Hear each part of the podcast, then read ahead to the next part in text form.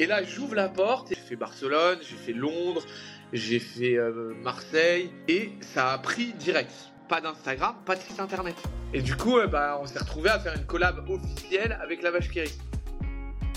Bienvenue sur Media Game, le podcast qui vous emmène à la rencontre des créateurs de communautés, ceux qui ont mille vrais fans.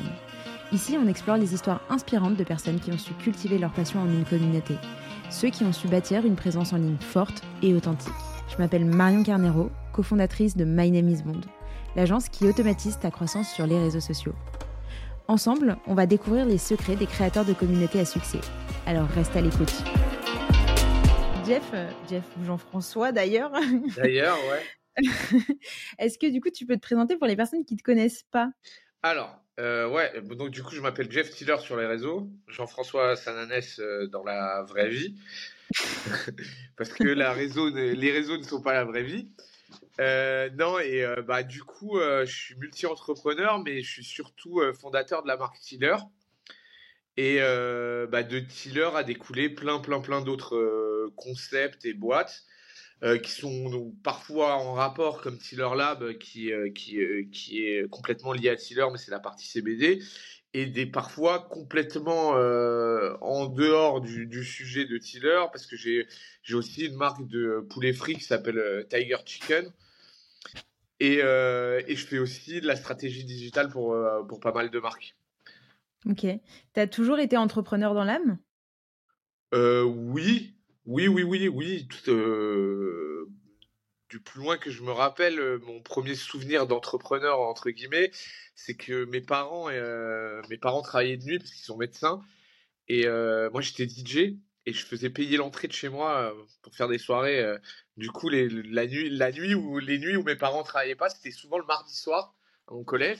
Et bah, hum, au collège, tout le monde savait que le mardi soir, ils venir chez moi. C'était à l'époque des francs, donc c'était 10 francs. Et, euh, et puis j'avais toute une orga comme ça. Donc oui, oui, euh, j'ai toujours eu ce côté un peu entrepreneur. Ah ouais, t'étais dé- déjà DJ à l'époque parce qu'aujourd'hui tu, tu mixes euh, parfois. Oui, donc oui. ça c'est quelque chose qui date d'il y a longtemps en fait. Ouais. Enfin, c'était ma première passion, c'était vraiment la musique. Et j'ai été, pas mal DJ de groupes de rap, dont la section d'assaut pendant, pendant pas mal de temps. Ah ouais? Ouais. Euh, je suis parti de la section euh, quand ils ont sorti euh, le son Désolé. En fait, j'ai, je suis parti. une semaine après, ils ont explosé. Ils étaient sur toutes les radios. et T'as pendant, quitté le bateau trop tôt. bah, en, en fait, il y avait un vrai décalage entre les membres du groupe et moi. Enfin, on n'était pas, on n'était pas trop dans les, les mêmes délires. C'était Black M, c'était un ami d'enfance et du coup, mais pendant toutes les années, on a grandi ensemble et tout ça. Mais après, il y avait, un vrai décalage entre moi et le groupe et euh, du coup, j'ai décidé de quitter le groupe et vraiment, euh, ils ont pété vraiment une semaine après, une semaine dix jours après, et j'ai vraiment eu l'impression d'avoir euh, loupé l'occasion de ma vie. Tu vois, genre, genre pendant je sais pas, je pourrais pas dire de temps parce que ça paraît loin, mais sur le moment, j'avais vraiment l'impression que j'avais laissé passer la chance de ma vie, quoi. Ouais, je comprends. Et d'ailleurs, comment est-ce que ça s'est goupillé? Comment est-ce que le groupe s'est créé? Comment tu l'as rejoint? Est-ce qu'il était déjà présent, existant, et c'est toi qui l'as rejoint? Ouais. Est-ce que ça Bah, part un peu fait, de, toi? Black M, Black M était, euh, le groupe et section d'assaut existait déjà. Black M, c'est un des derniers qui est arrivé dans le groupe. Et ensuite, il cherchait un DJ. Et Black M a dit, ouais, j'ai un, de mes potes euh, qui est DJ. Et du coup, il m'a ramené. Mais le groupe était déjà existant. Du coup, oui, du coup, c'était, un peu, euh, bah, bah, j'étais un peu une pièce rapportée. euh, j'étais pas, pas, pas l'ami d'enfance de tout le groupe. Black M les connaissait même déjà avant de, de, ren- de- de rentrer dans le groupe. Du coup, oui, c'était un peu compliqué pour moi. Et, et d'où, euh, bah, à un moment, je me suis dit, oui, euh, bah, il n'y a pas cette cohésion. Et, euh, du coup, euh, du coup, j'ai décidé de d'arrêter, quoi. Ok. T'es resté, t'es resté combien de temps dans le groupe?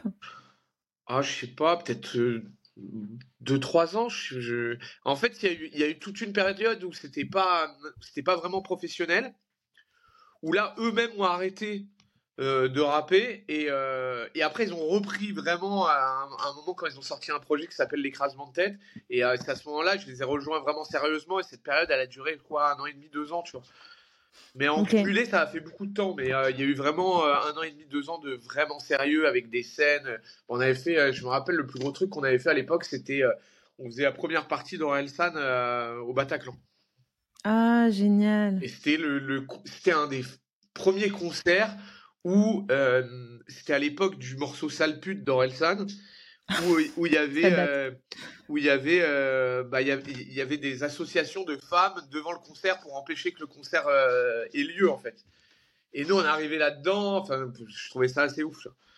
En fait, déjà à l'époque, tu étais un peu un hors-la-loi. Tu avais des gens qui étaient contre toi, contre le business que tu essayais de lutter.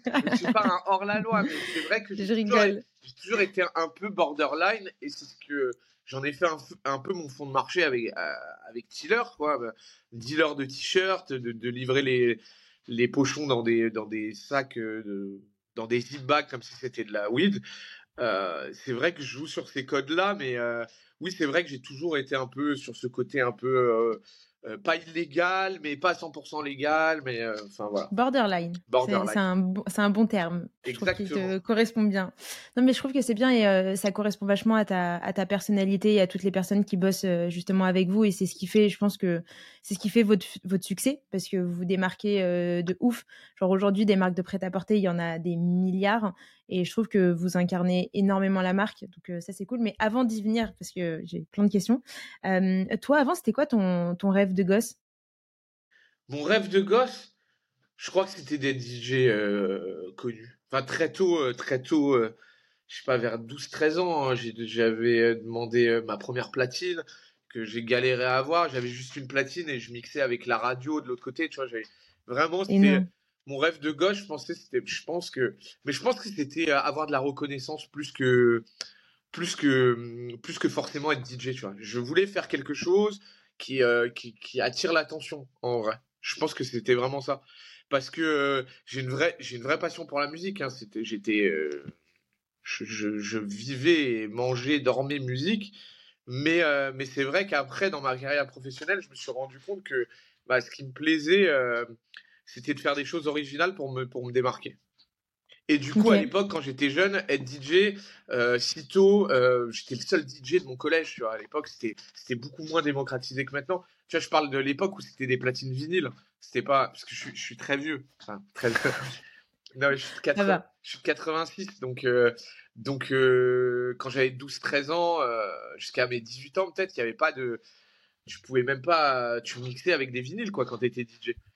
Tu mixais pas avec un ordinateur. Euh, D'ailleurs, quand il y a eu cette transition entre euh, numérique et, et, euh, et euh, on touchait pour de vrai, quoi, bah, j'ai eu un vrai problème dans les soirées parce que je mixais beaucoup en soirée. Et en fait, avant, pour moi, c'était très visuel. Genre, je fouillais dans mon bac à vinyle et, et j'arrivais à trouver les sons. Et quand, quand c'est passé en côté numérique, je cherchais dans des playlists et j'arrivais plus à, à trouver les sons que je voulais mettre parce que, tu sais, il y avait plus ce truc-là de quand je vois la pochette, hop, ça me renvoie une émotion et c'est ça que j'ai envie de faire transmettre et tout ça. Donc ça a été une transition qui a été assez dure pour moi, mais je l'ai vite fait parce que entre porter une clé USB et porter 40 kilos de vinyle à chaque soirée. Euh, tu m'étonnes, sacrée différence.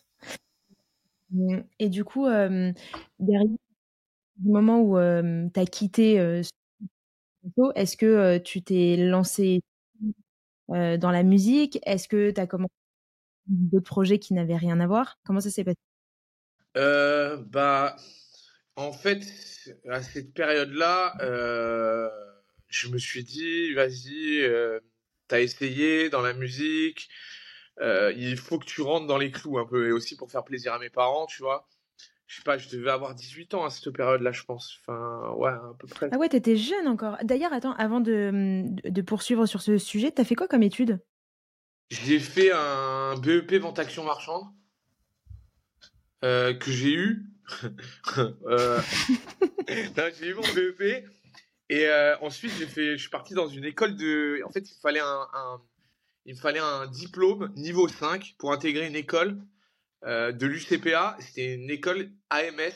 C'est pour avoir un bac animateur musical et scénique. En gros, c'était un bac DJ. Ça existe encore. Et du coup, j'ai fait, j'ai euh, très tôt, ma mère, elle a, elle a capté que les études c'était pas trop pour moi. Elle a trouvé cette école. Et moi, comme j'étais passionné par la musique, vraiment, c'était mon, mon goal ultime d'intégrer cette école. Et du coup, pour intégrer l'école, il fallait un diplôme niveau 5. Donc, peu importe le diplôme, il fallait que j'en ai un, mais c'était pas mon projet de vie, mon vrai projet de vie.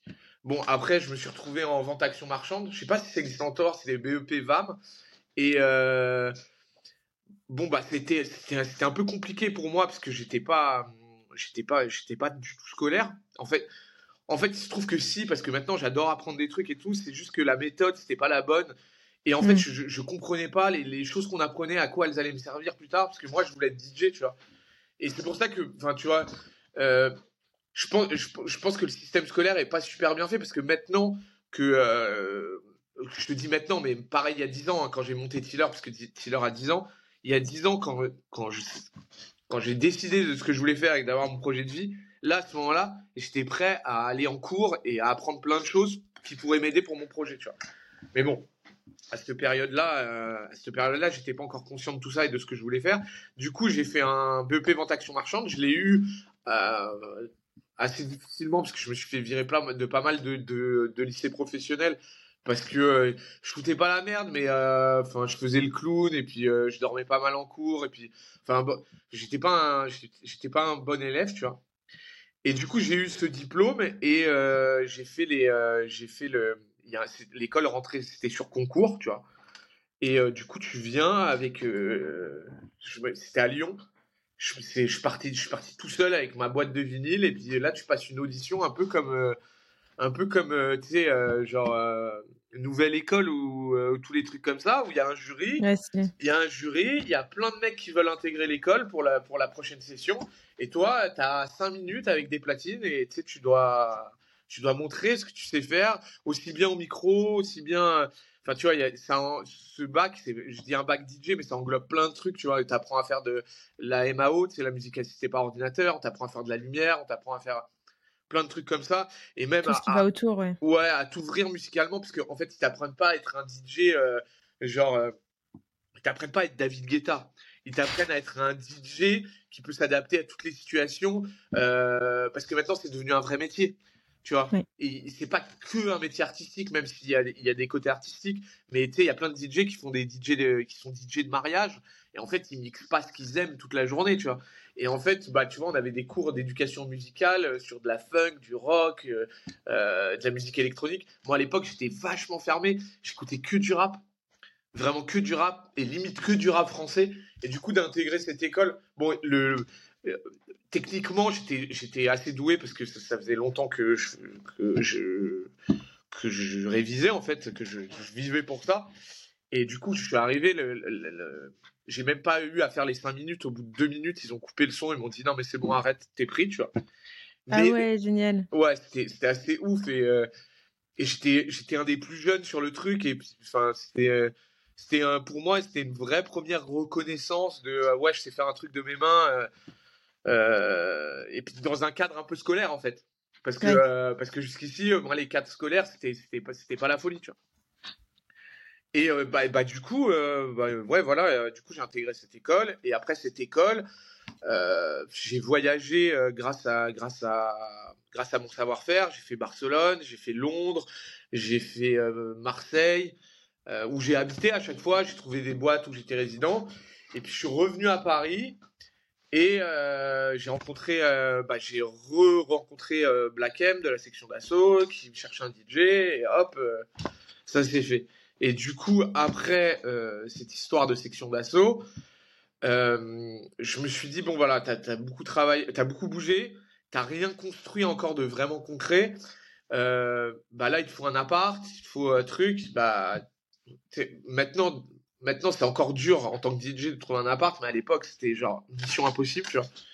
Parce que pas de fiche de paye, il y avait, il y avait, je crois pas qu'il y avait encore les, statuts d'auto-entrepreneur, c'était encore un truc différent. Donc c'était très mm. compliqué. Euh, et même en tant qu'auto-entrepreneur, c'est déjà très dur d'avoir un appart. C'est une galère. C'est une galère. Donc t'imagines à l'époque. Donc, euh, en fait, c'est le système qui a fait que. Et puis aussi mes parents, enfin, tu vois, même ma mère qui m'a beaucoup poussé dans mon. Dans ma dans mon art, en fait, qui a, qui a compris euh, même elle, au bout d'un moment, elle s'inquiète, tu vois. Elle dit, ouais, bah, faut, que tu aies un truc un peu stable, tu vois. Ça va être, tu t'es bien amusé. Et maintenant, euh, voilà. Du coup, j'ai cherché euh, des petits tafs, entre guillemets, classiques. Et je me suis retrouvé archiviste. Dans une archiviste. Étude, archiviste dans une étude de notaire. Genre, genre j'ai archivé les actes notariés. Ça a duré un an et demi, je je sais plus, un truc comme ça. T'es resté longtemps. Ouais, mais attends, après j'ai fait un autre truc encore plus ouf. Non, mais parce que ça te correspond, mais genre pas du tout. pas du tout, mais euh, tu vois, j'étais rentré dans un truc où. Euh, T'avais envie de te structurer? Ouais, je crois que j'avais 20 ans, 20, 20, 20 ans, 21 ans. J'avais déjà fait pas mal la teuf mes parents, ils, enfin, tu vois, j'étais un peu un cassos, ils comprenaient pas du tout, euh, comprenaient pas du tout mon mode de vie. Je vivais avec, euh, j'avais un appart, euh, je louais un appart dans le 17e, on était à, c'était un, 20 mètres carrés, on était à 5 ou 6 dedans. Enfin, ils comprenaient pas du tout mon mode de vie. Et du coup, en fait, je suis resté assez longtemps, mais en fait, ça m'a structuré. Puis mes parents étaient fiers de moi. Et puis, tu vois, il y a un truc où, bon, je me faisais chier à mon travail, tu vois, bien sûr. Euh, et encore que euh, je rencontrais quand même, tu vois, c'est pas, c'est différent que, tu vois, parce qu'à l'évent, j'avais déjà fait le McDo et les trucs comme ça. Là, c'est quand même différent. T'es dans un cadre de travail, t'es chez des notaires, c'est des, des, gens qui sont pas mal cultivés, euh, ils mm. étaient assez ouverts d'esprit. Et du coup, bah, je pense que cette période de ma vie, elle m'a appris pas mal de trucs quand même que, qui me servent encore aujourd'hui. Même au niveau, Bon, même si j'en ai plus trop besoin, parce que, parce que la voie que j'ai choisie, elle me force pas à faire forcément des efforts avec les gens. Je choisis les gens avec qui je vais travailler, tout ça. Mais à une période de ma vie, quand même, euh, savoir se bien se comporter avec des mecs, euh, des mecs du rap ou des mecs d'une étude de notaire, en fait, ce grand écart, ça m'a permis d'avoir une ouverture d'esprit qui fait que, bah, euh, même si j'ai une casquette et, et que, et que je peux pas paraître forcément super sérieux au premier abord, quand tu vas parler avec moi, tu vas capter que, que j'ai la tête sur les épaules, tu vois. Et du hmm. coup, ça m'a, pas mal servi. Euh, je, je, sais plus pourquoi j'ai arrêté parce que parce que c'était un peu une planque, j'étais bien payé et tout ça. Mais bref, j'ai arrêté et je me suis retrouvé à être euh, euh, à faire de l'éveil musical pour des enfants autistes à Sainte-Anne. Ok. Donc, toujours dans la musique. Ouais, bah du coup j'avais trouvé un truc qui allie un peu. Un entre-deux, ouais. Un entre-deux, un, avoir un cadre de travail qui est assez. Bah, c'était l'hôpital, tu vois, c'est Sainte-Anne. C'est pas forcément très fun. Mais, euh, mais c'est un vrai cadre de travail, tu vois, encore pour la reconnaissance de la famille, etc. Mais j'ai allié avec euh, bah, ma passion qui était la musique. Et en plus de ça, travailler avec des enfants autistes, euh, c'est pas une vocation pour moi, tu vois, c'est pas un truc. Euh, mais en fait, ça m'est tombé dessus et j'ai adoré en fait ce côté, euh, ce côté humain et d'avoir l'impression de servir à quelque chose, tu vois vraiment, parce que quand t'es archiviste ou DJ, bon, c'est très cool, enfin archiviste moins cool, mais bon, t'as pas l'impression de, pas l'impression de servir à grand chose quoi. Ouais, je vois. Euh, encore que DJ aussi, euh, bien sûr, tu as l'impression de d'éclater les gens et puis ça fait plaisir. Mais là, là j'ai retrouvé, j'ai trouvé quelque chose de complètement nouveau dans dans mon plaisir au travail, en fait, de, de, de travailler avec des enfants, euh, d'avoir l'impression d'aider les gens. Enfin, tu vois, j'ai l'impression. Et puis, et puis, euh, je vais pas te mentir quand quand tu sors dans un bar et que tu dis que tu fais ça, bah les, les, gens, les gens disent ah c'est trop mignon, c'était cool, euh, c'était un peu ma technique de drague de l'époque, tu vois. C'est ce que j'allais te demander, j'en étais sûre. bah, on fait, on, fait avec ce qu'on a, tu vois. Non, non, mais, t'as raison. Mais e, effectivement, je pense que c'est une expérience au final qui a donné aussi du sens à ta vie et qui te, voilà. et euh, paradoxalement, c'est vraiment grâce à, à cette expérience de travail que ce qui m'a donné la force de monter Steeler. Je m'explique. En fait, euh, quand tu travailles pour l'hôpital, euh, tu es fonctionnaire. En fait, euh, tu as un an de mise à l'épreuve à peu près, et après, si tu valides ton, t'es fonctionnaire je sais plus comment ça s'appelle, il y a, un, truc à passer. Je l'avais passé parce que vraiment le niveau, il est pas, tu vois, c'est pas, c'est pas, super glorieux de, passer ce truc-là parce que c'est assez facile. Et du coup, tu deviens fonctionnaire. Du coup, quand tu es fonctionnaire, tu peux pas te faire virer. Donc, tu as, un, as, une sécurité de l'emploi qui est assuré toute ta vie. Et en plus de ça, tu sais à peu près, euh, dans 5 ans, je gagnerai tant, dans 10 ans, je gagnerai tant, dans 20 ans, je gagnerai tant, et ma retraite, ce sera euh, tant. Et en fait, tu peux, tu peux planifier ta vie sur 25-30 euh, ans, et ça m'a fait flipper, mais de ouf, tu vois. Genre, mes collègues de travail, tu vois, ils disaient, ouais, dans un an, j'aurai assez pour mon crédit pour acheter une maison ici, et puis c'était au même endroit que tous mes autres collègues et tout ça. Et ça m'a mis une angoisse, mais euh, genre, tu peux pas t'imaginer. Et genre, c'est là, c'est vraiment ce déclic-là qui a fait que je suis sûr que je vais pas rester là. Je suis sûr que mm. je vais tout tenter pour faire autre chose. Et, euh, et cette, période-là, tu vois, j'étais. c'est pile à ce moment-là que j'ai eu l'idée de Tiller, tu vois. Et euh, Elle t'est venue comment cette idée d'ailleurs de lancer Tiller? D'ailleurs, euh, tu peux expliquer rapidement ce qu'est Tiller pour les bah, personnes qui ne connaissent pas? C'est dealer de t-shirts. En gros, et euh, bah, en fait, à l'époque, euh, à l'époque, pour arrondir mes fins de mois, je vendais un peu de weed, tu vois. Et en vrai, j'adorais faire ça. Pas pour euh, le côté illégal, hein. c'est que j'avais un relationnel avec mes clients qui était assez exceptionnel, tu vois. J'avais en contact des DJ, des rappeurs, des, des mecs qui sortent en club, et puis j'arrivais à, créer une toile entre tout ça, où le, mec, ah, tu, ah, tu mixes ce soir, ah, tu, ah, tu vas là, moi ça m'intéresse pas, mais j'ai des potes, et puis tu sais, je prenais des listes là, j'amenais, tu sais, j'étais, euh, j'étais Huggy les bons tuyaux, tu vois.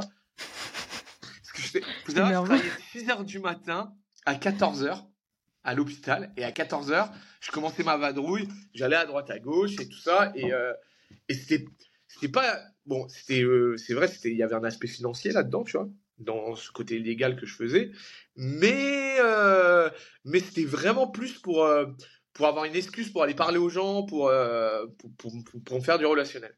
Et du coup, dans ma dans ma tête d'entrepreneur, je, m'étais dit, j'ai commencé à travailler, à, à, rencontrer Alex à ce moment-là, tu mon associé de maintenant que tu connais aussi. Et, et dans ma tête, Alex qui avait déjà une marque de vêtements qui s'appelait Les Filles 2, c'était un truc pour les meufs parce qu'il avait repéré une niche et tout ça. Mais euh, bah, je trouvais ça cool, mais je captais qu'en fait, de, vendre un produit qui ne te correspond pas à toi, bah, c'est un peu relou au final, tu vois. Bien sûr. Même si tu as repéré une niche et que tu t'es sûr que tu peux faire de l'oseille, en fait, je, pense qu'il y a plein de gens qui peuvent réussir, mais pas, moi, c'est pas mon truc, tu vois. Et du coup, dans ma tête, comme j'adorais ce, relationnel que j'avais avec les clients, je cherchais un business avec un produit de consommation. C'est-à-dire, euh, bah, comme la weed, quand tu l'as fini, tu me rappelles.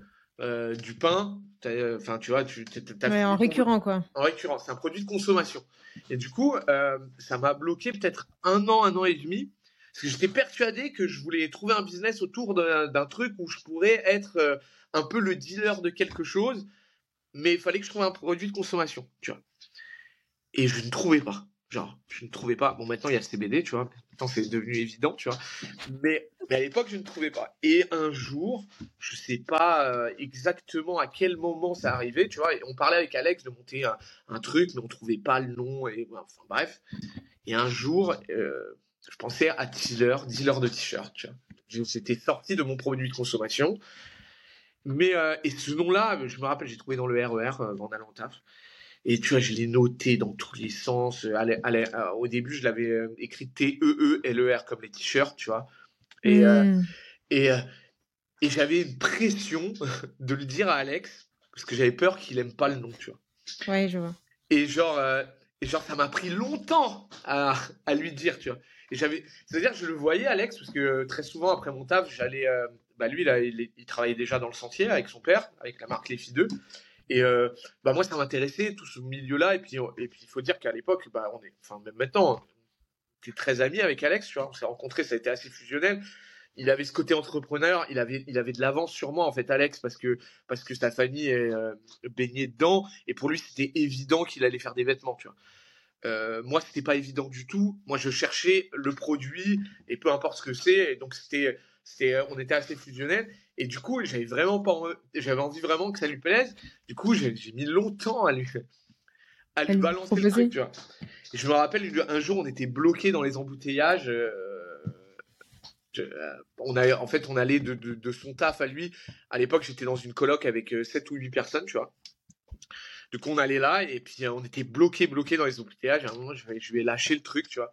Comme si je venais de le trouver un instant. Et il a adoré, et puis le truc, et puis après, c'est parti, tu vois. Et après, de fil en aiguille, bah voilà, j'ai j'ai lâché mon taf. Enfin, on a acheté une machine à imprimer, des t-shirts, qui rentrait pas par je sais pas si tu as vu mon post LinkedIn, mais en gros, on a acheté, on a mis toutes mes, toutes mes économies, toutes ces économies dans une machine pour imprimer les t-shirts. Et elle était livrée à ma coloc, tu vois. Et en fait, elle rentrait pas par la porte. Vous avez fait comment? Bah, genre, euh, heureusement que dans ma coloc, il y avait des mecs qui, qui faisaient, euh, tu sais, ils faisaient de la régie dans le cinéma. Enfin, euh, ils étaient machinaux, pas de la régie.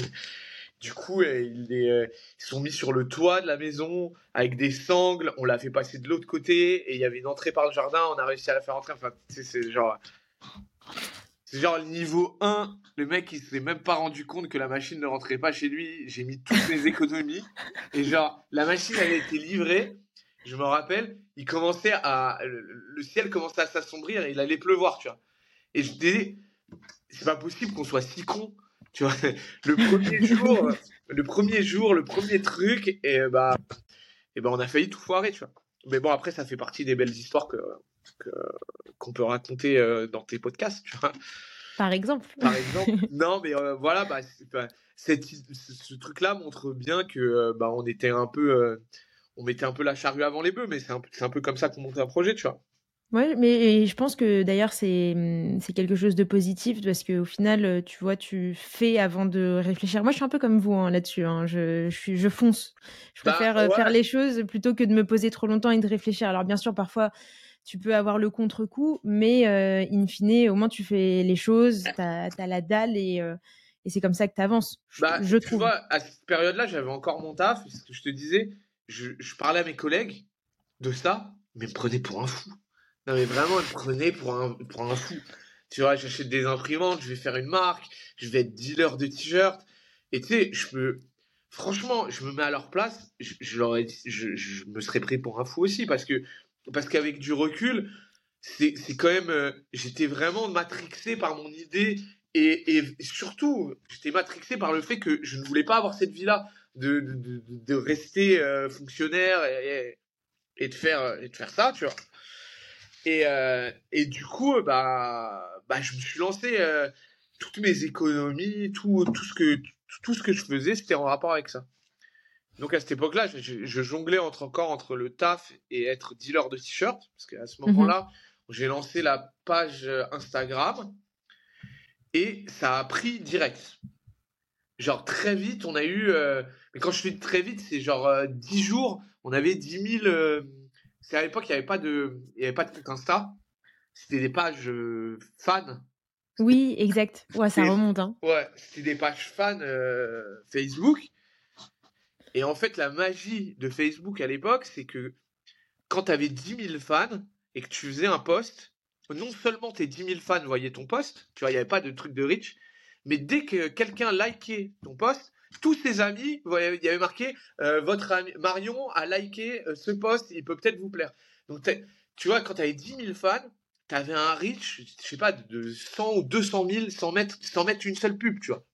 Mais attends, question, comment vous avez fait pour passer de 0 à 10 000 fans en l'espace de quelques jours, surtout à cette époque? Ben, comme ça. En fait, euh, en fait, notre premier post, je crois qu'il y a encore, c'est...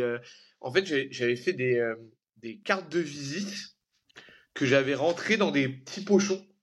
Donc c'était mes cartes de visite. Et il y a marqué dealer, dealer de t-shirt avec un numéro de téléphone. Euh, et, je crois qu'il y avait le lien de la page Facebook. Moi, j'allais dans tous les clubs. Donc, euh, tu vois, je travaillais la semaine, la, la, nuit, la nuit, euh, j'allais dans les clubs, tu vois. Je me rappelle, le mercredi soir, c'était gratuit au Rex à l'époque. Enfin, tu vois, j'allais partout. Et je, et, je me comportais comme un dealer de coke. Sauf que je donnais, je donnais des, je donnais des, je donnais des, des pochons. Des cartes de visite. Des cartes de visite, tu vois. Du coup, les gens allaient sur Facebook, liker, trouvaient c'était marrant, tu vois. On avait, on avait, on a eu ce petit, euh, ce petit mini buzz comme ça, mais vraiment très vite. Et tu sais, après, quand t'as 10 000 fans, bah voilà, t'es installé, tu vois. Et, euh, et mon téléphone sonnait. Très souvent, j'allais. En fait, les gens m'achetaient pas de t-shirt, tu vois. Mais juste. Ils t'achetaient quoi alors? Rien. En fait, ils, il m'achetait rien, mais euh, en fait, il, testait l'expérience. Moi, j'arrivais en, j'arrivais en vélo, euh, avec mon sac à dos, voilà, j'ai ça, ça comme t-shirt et tout ça. Et à l'époque, on n'avait pas encore de designer, tu vois. Les t-shirts, c'était euh, moi qui les faisais. On avait, euh, j'avais fait Steve Urkel avec marqué Wesh. c'était notre premier t-shirt. J'en ai vendu de. Bon, je te dis des fois, j'en vendais pas, mais ça arrivait que j'en vende aussi, tu vois. Et j'en ai vendu de main à la main. Et puis, et puis très souvent, on m'a appelé, ouais, il y a mon pote qui m'a dit que je pouvais truc le t-shirt, Puis là, j'ai commencé à me dire, bon, bah, tiens, les t-shirts, ça me coûte à peu près un peu moins de 10 euros, tu vois, ça me coûtait euh, environ 5-6 euros. Vas-y, je vais appeler mon cousin qui est à Vitry. Euh, je sais qu'il a plein de potes, qu'il a, a, un autre réseau que nous. Qui est, lui, il était, moins âgé que moi, mais il était encore au lycée, tout ça. Je dis, vas-y, viens, j'ai un plan à te proposer. Il est venu, euh, il est venu chez moi. Je dis, regarde, vas-y, je te fais des t-shirts, tu vois. Je te les vends 15 euros. Toi, tu les vends 25. Ça te fait 10 euros par t-shirt. Même si tu vends bah, à l'époque, bah, tu vois, même si tu vends du shit, bah, tu ne feras pas autant d'argent en fait. Euh, sur, sur une barrette, tu ne prends, prends pas autant de marge. Du coup, il a kiffé, il m'a pris 10 t-shirts. Après, il venait avec ses potes. Et, euh, et d'ailleurs, tu vois, mon cousin, il travaille toujours avec moi à Tiller. Tu vois, c'est le mec que tu connais, c'est Xavier. Et ses potes, euh, il y, a, y a Kevin qui travaille encore avec nous. Il y a Marc qui, qui a été, qui a été, qui a commencé en stage chez nous et qui a été notre graphiste pendant longtemps. Euh, enfin, tu vois, c'est encore. Il y a un réseau, ouais, y a un réseau qui s'est créé. Ouais. Je travaille plus avec lui, mais tu sais, il y a un... en fait, il m'a ramené des gens avec qui on a travaillé et tout. Et tu vois, à cette époque-là, pas du tout digital. Enfin, uniquement sur Facebook, pas d'Instagram, pas de site internet. Que du bouche à oreille. Et à ce, moment-là, en termes de chiffre d'affaires, si on peut euh, en parler euh, comme ça, tu penses que vous faisiez combien? Là, pour l'instant, vous aviez pas grand-chose. Ouais, je sais pas, on devait faire 1000, euh, 2000 par mois, tu vois. Ah, c'est pas mal en vrai. Ouais, oui, c'est pas mal, mais après, après, il faut dire que à l'époque, et ça, c'est une technique de marketing que maintenant j'utilise, mais à l'époque, je, je n'étais pas conscient. Mais en fait, je m'en foutais de la marge. En fait, ce que je voulais, c'était faire parler de moi, mais euh, c'était pas, c'était pas dans un, dans une réflexion de stratégie digitale, de trucs. Euh, vas-y, c'était pas comme ça. C'était, vas-y, euh, il faut qu'on rachète des pochons. il y en a pour 3000 balles. Mais tu sais, à l'époque, je travaillais encore, tu vois? Ouais, donc tu avais de l'argent à investir. Ouais, pas, pas de ouf, mais bah, j'avais arrêté, j'avais arrêté les bêtises, tu vois. J'avais arrêté la weed et tout parce que je pouvais pas gérer ces trois trucs. Et un jour, le, ce qui a fait que j'ai quitté mon taf et tout ça, il y a Combini, qui à l'époque n'était pas du tout le site qu'on connaît maintenant. C'était un site où tu allais dessus, tu avais des vidéos qui se lançaient random. C'était du contenu qui créaient eux. C'était pas du tout le, site que tu connais. Euh, c'était un site vachement créa où euh, quand t'arrivais, t'avais pas le choix de rien. C'était des vidéos qui se lançaient et c'était du contenu. Je me rappelle, il y il y avait une vidéo qui s'appelait Dans la poche 2. Et en gros, euh, c'était une journaliste qui allait voir euh, des rappeurs ou n'importe qui, qui demandait voilà, qu'est-ce que tu as dans les poches Et elle filmait, et les personnes sortaient. Voilà, et puis je me rappelle, il y avait Booba à l'époque, il y avait euh, deux Blackberry, trucs. Et, c'était des petits contenus comme ça, c'était les prémices de, de, tout ce qu'on voit maintenant, tu vois. Et il m'appelle, et moi, attention, à cette époque-là, je ne connaissais pas Combini. Je ne connaissais, tu vois, j'ai découvert il m'appelle, ouais, euh, voilà, on aimerait bien que tu viennes nous livrer un t-shirt. Je dis, ok. Leur bureau, euh, leur bureau, ils étaient euh, à Répu à l'époque. Là, c'est mon premier vrai choc dans le monde du travail. J'arrive, je sonne. Bah déjà, j'arrive complètement transpirant parce que je suis en vélo. Je veux pas, je veux pas qu'on me vole mon vélo. Du coup, je monte en rendez-vous avec mon vélo, n'importe quoi, tu vois on est chez Combini, ça peut peut-être changer ma vie, mais je ne savais rien de tout ça, tu vois. Et là, j'ouvre la porte, et enfin, on m'ouvre, et là, euh, je, trouve c'est un appartement haussmanien, tu vois. Je crois que c'est leur premier bureau. C'est un immense appartement haussmanien. Là, je vois le, premier open space que je vois de ma vie, tu vois, avec euh, des baby foot. Il y avait un billard dans l'entrée aux couleurs de Combini et tout ça. Et là, je pète un câble, tu vois. Genre, moi, j'avais jamais vu ça. Moi, je travaille à l'hôpital. Euh, je travaille, euh, je vais dans le sentier, je livre des t-shirts. Là, j'arrive dans un monde, mais qui est totalement inconnu pour moi, tu vois. Deux salles, deux ambiances. Ouais, vraiment. Et puis là, je me rends compte qu'en en fait, il y a moyen de travailler dans un bureau et que ça soit cool aussi, tu vois. Parce que pour moi, j'avais vraiment. Et puis ça, en fait, tout ça à l'école, bah, à l'époque, on te l'apprend pas, tu vois. Pour moi, c'était mm. soit tu te fais chier derrière un bureau, soit tu travailles avec tes mains. Il n'y avait pas moyen de. En fait, ce que j'ai vu ce jour-là, vraiment, ça m'a. Je me suis dit, waouh! Ils travaillent à Disneyland, les mecs, tu vois. Il y a un de foot, il y, a, des salles d'arcade et tout. Et puis, il arrive, j'ai rendez-vous à. Je suis, désolé, j'ai oublié son nom, mais je suis désolé pour lui parce que je l'ai cité plein de fois dans les interviews parce que pour le coup, il a été vachement important dans l'histoire de Tiller. Ce mec-là qui m'a appelé, qui était plutôt haut placé chez Combini, du coup, il me prend dans son bureau parce que c'est un des seuls mecs qui est pas dans l'open space, qui est dans un bureau. Et il me dit, vas-y, euh, qu'est-ce que t'as à vendre et tout. Et du coup, je lui fais ma, je déballe, tu vois. Je sors mon t-shirt, je fais un truc, Et à la fin, il me dit, ouais, écoute, c'est génial. Euh, voilà, j'ai pas voulu te le dire avant, mais t'as été filmé, en fait. On t'a filmé et on aimerait bien euh, diffuser la vidéo, tu vois.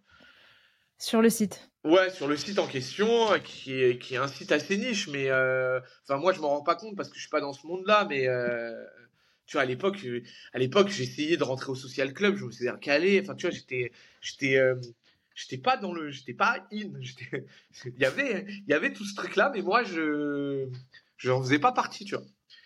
Je connaissais pas Combini, je connaissais pas tout ça. Du coup, je me suis dit, bah ok, tu vois, trop bien et tout, euh, vas-y, mais mettez bien mon numéro de téléphone à la fin, tu vois, j'étais dans mon truc de business, tu vois. Là, il diffuse la, vidéo et là, jour au lendemain, mon téléphone, il fait que sonner, mais vraiment que sonner. Et, euh, et là, je me rappelle, c'est Alex euh, qui me dit, bah, enfin, tu arrête le taf, tu vois. Enfin, tu vois, ou mets-toi en arrêt maladie, ou enfin, tu vois, fais quelque chose, tu vois. Du coup, euh, j'appelle un parce Que, parce, qu'à ce moment-là, à ce moment-là, enfin, il y avait que toi dans l'opérationnel ou Alex, il était aussi dans l'opérationnel? Bah, il, il était, euh, il était plus. Lui, il avait encore, euh, il était aussi encore avec son taf les filles 2.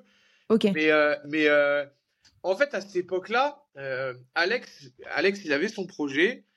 En fait, il, je sais pas comment dire, il était dans Tiller, tu vois, mais c'est plus qu'il me donnait un coup de main que enfin c'est lui qui m'a mis le pied à l'étrier tu vois. Mais lui il avait son truc qui marchait tu vois je me rappelle très bien tu vois. En fait ce qu'il faisait il arrivait à avoir des stands dans des trucs qui s'appellent euh, genre les des tech ça s'appelait la Tech Me Out à l'époque. C'était un, un, truc de jeunes créateurs tu venais et c'était un week-end. Et, lui il achetait un stand de 10 mètres carrés et euh, il consacrait 2 euh, mètres carrés à Tiller tu vois et en fait il me mettait sur tous les plans mais il était avec moi hein, tu vois mais sur ce truc de l'opérationnel, effectivement, euh, prendre mon vélo et trucs, c'était pas trop son truc euh, à lui. C'est pas, c'est pas un dealer, Alex, tu vois. Enfin, tu le connais. Euh, ouais, ouais, vraiment il est pas. Plus en mode, il est plus en mode businessman derrière son bureau et tout ça. En fait, courir, transpirer, apporter des t-shirts et tout ça. il a, il a toujours trouvé que c'était très bien que je le fasse, mais c'était pas son truc, tu vois. Mais c'est, c'est aussi ce qui a marché dans notre association, c'est que chacun connaissait sa place, tu vois. Mmh. Euh, j'allais pas le faire chier sur. Et d'ailleurs, bah, tu vois, je vais te raconter une histoire qui, sans lui, euh, Tiller serait pas du tout euh, ce que c'est à l'heure actuelle. C'est que après, justement, cette vidéo et ce buzz qu'on a créé à travers cette vidéo, Combini m'a rappelé et m'a proposé d'intégrer d'intégrer Tiller à Combini. Ça veut dire, il nous dit, voilà les gars, on va vous faire un site internet, vous allez être, euh, on va vous mettre aussi sur notre site, on vous fait une marketplace, nanana, et euh, genre, euh, genre, il m'embauche, tu vois. Hmm. Il m'embauche pour faire mon projet. Mais attends, moi là, là tu me proposes ça, mais moi je pète un câble, tu vois. Je me dis, mais moi, mais c'est trop bien. Alors qu'en fait, c'était pas si bien que ça, tu vois, parce que parce que l'avenir nous montre que qu'on a bien fait de pas le faire, tu vois. Euh, et, à cette période-là, euh, tu vois, je dis ça à Alex, je dis, Alex, ils m'ont pris en rendez-vous, ils veulent, ils veulent m'embaucher, nous, nous embaucher tous les deux, tu vois, euh, pour qu'on monte Tiller, là-bas, c'est la folie. Tu vois, moi, je, sors de, l'hôpital, tu vois. Et moi, il y a une semaine auparavant, je viens de découvrir un bureau où il y a des billards et tout ça. Et là, il me propose un taf, tu vois, pour, pour monter mon projet. Et moi, faire un site internet, j'y connais rien. Euh, enfin, tu vois, pour moi, c'est la meilleure solution. C'est mmh. trop bien. Et là, Alex, il a la présence d'esprit de, et la réflexion de dire, écoute, si ça les intéresse comme ça, c'est qu'on tient quelque chose, tu vois. Et du coup, bon là, il y a eu un petit dix jours où moi, j'étais pas du tout d'accord. Parce que moi, je voyais, tu vois, euh, moi, je jonglais entre le taf, livraison de vélo, truc. Je me disais, mais attends, là, on me propose un truc. Euh, Enfin, tu vois, je veux pas cracher dans la soupe. Hein, c'est, je dis pas qu'ils ont essayé de nous arnaquer. Combini, ça se trouve, ça aurait été, ça aurait été mortel aussi avec eux, tu vois. Mais ça aurait été une histoire complètement différente de, de, de, ce qu'on a actuellement, tu vois. Ouais, c'est sûr. Euh, là, j'ai été confronté par la suite à plein de problèmes d'entrepreneurs, tu vois. Là où avec Combini, j'aurais pris un ticket pour un raccourci, tu vois. Ils m'auraient mis un site, ils m'auraient mis de la pub, ils m'auraient mis. Enfin, je, je sais. Ouais, t'aurais été beaucoup plus assisté et peut-être pas aussi libre euh, de tes choix et de la direction que vous prenez avec Healer parce que, encore une fois, je trouve que vous avez un, un branding, un positionnement qui est hyper singulier, qui vous ressemble beaucoup et qui peut aussi, d'une certaine manière, déranger les personnes qui s'identifient pas à votre univers. Ah, mais ouais, mais carrément. Et puis, on le voit de plus en plus euh, parce que maintenant. Maintenant, on n'est plus une jeune marque, tu vois, on a 11 ans. Et euh, bah, il y a des trucs qu'on fait maintenant qu'on a toujours fait. Euh, et sur les réseaux, ils sont pas forcément compris, tu vois. Tu vois, quand. par exemple. Bah là, dernièrement, on a détourné euh, le logo Arterix avec. J'ai mixé Arterix et Bart Simpson, tu vois. Hmm. Donc, ça, dans le streetwear, ça s'appelle un bootleg. En gros, si tu prends un truc qui existe déjà et tu le détournes à ta sauce. Ça a toujours existé. Suprême le faisait pendant des années. Avant de faire, avant de faire la collab avec Louis Vuitton, Suprême a eu un procès avec Louis Vuitton parce qu'ils ont détourné le, le, monogramme, etc. Tu vois, c'est un truc dans la culture du streetwear qui se fait beaucoup. Ok. Alors, c'est quelque chose euh, que les fans de streetwear, pas de la première heure, connaissent. Et du coup, euh, bah, quand tu as une marque qui pète comme Arc'teryx, tu vois, et ben forcément, tu vois, je vais parler d'un exemple concret. Tu vois, nous on a on a pensé à faire ça. En fait, on a tout un truc de marque qu'on détourne autour de Bart Simpson. Tu vois, on a Cactus Bart, tu vois, pour Cactus Jack, et, et tu vois, chercher des nouveaux trucs. Et puis là, il y a Arterix qui commence à buzzer, qu'on en commence à en voir partout. Et je, euh, j'ai cette idée de, de Bartérix, tu vois, de, de, reprendre le logo de Arterix, mettre le squelette de Bart et tout ça. Le temps que ça se mette en place et tout ça, il y a un mec qui s'appelle Théma Lapère qui sort un détournement aussi de, de Arterix. Et en parallèlement à ça, il y a un mec bah, que je parlais tout à l'heure, Marc, qui fait de la promo pour son prochain truc où il détourne euh, Arterix aussi. Mais en vrai, euh, Fine, en fait, c'est dans le monde du bootleg. Tu vois, c'est euh, en fait c'est normal que c'est normal qu'on ait les mêmes références et les mêmes idées en même temps si on était éduqué pareil dans ce, dans, dans ce monde de détournement et de trucs comme ça, tu vois. Et du coup, on sort, nous, le t-shirt, et il y a plein de gens qui disent Ah ouais, c'est une copie de Théma Lapère, ah ouais, c'est une copie de euh, Si je ne suis pas là, ah ouais, euh, ça ressemble beaucoup à Artérix quand même, tu vois.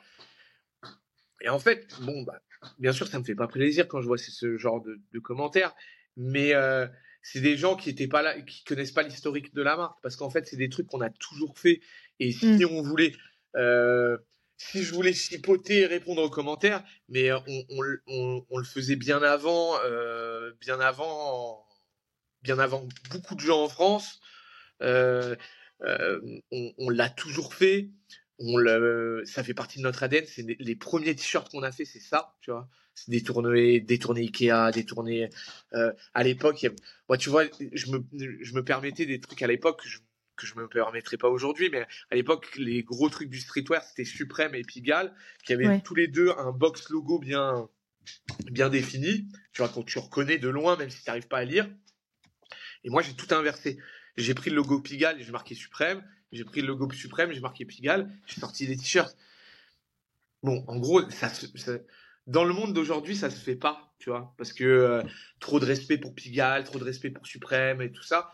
Mais en fait, moi, à l'époque, quand je fais ça, je connais rien. Je sais même pas c'est quoi la Fashion Week. Je, je fais ce qui m'amuse, tu vois. Et en fait, mm. c'est ce qui a fait que qu'on a marché parce que en fait, on respectait pas les codes. Euh, des mecs qui se disaient ouais, on va pas détourner Pigalle, c'est des mecs de Paris et tout ça. Et puis, tu vois, euh, Pigalle, c'est Stéphane Ashpool. Des années plus tard, je l'ai rencontré et euh, mais en fait, lui, il m'en a jamais tenu rigueur, tu vois, de, de, ses détournements et tout ça. En fait, lui, qui est quelqu'un qui connaît bien le streetwear, c'est très bien que ça fait partie du jeu. C'est comme ça, les détournements et tout ça. Là, très vite, sur les réseaux, tu ah, il a copié lui, ah, il, il essaye de, de prendre le buzz de lui. Mais non, c'est pas ça, les gars, c'est, c'est, euh, et, quand, tu fais des mix de cette manière, euh, est-ce que, euh, bah, j'imagine qu'il y a des personnes à qui ça ne plaît pas. Et si c'est le cas, est-ce que, je sais pas, vous avez déjà eu, je sais pas, à la limite du procès, enfin, des gens qui vous menacent Ouais. Ouais, Ça se ouais. passe comment? Bah, on- bah, il y a la- il y a le truc soft. C'est, euh, c'est, euh, comme on imprime tout en interne et tout ça, on fait souvent en flux tendu. Donc, je te donne un exemple, un exemple cool. Rihanna, tu vois. Il y a, il y a quelques années, il y a, euh, il y a eu un leak de, euh, je sais plus de quoi, mais il y a plein de photos de stars qui sont sorties nues. C'était le, le cloud. était, euh, en fait, ça avait piraté tous leurs portables. tu vois. Il y a des photos de Rihanna qui sont sorties où elle était nue. Du coup, on a sorti un t-shirt avec ces photos euh, où elle était nue, mais on l'avait rhabillée en tiller, en fait. En fait, Ah, on lui avait rajouté des vêtements, tu vois. Ok. Alors, je sais pas comment elle fait et euh, quel service juridique elle a. Le lendemain qu'on sort le t-shirt, lettre d'avocat. Direct. Lettre d'avocat, nanana. euh, Ils veulent savoir combien on en a vendu, truc, le retirer de la vente, détruire le stock.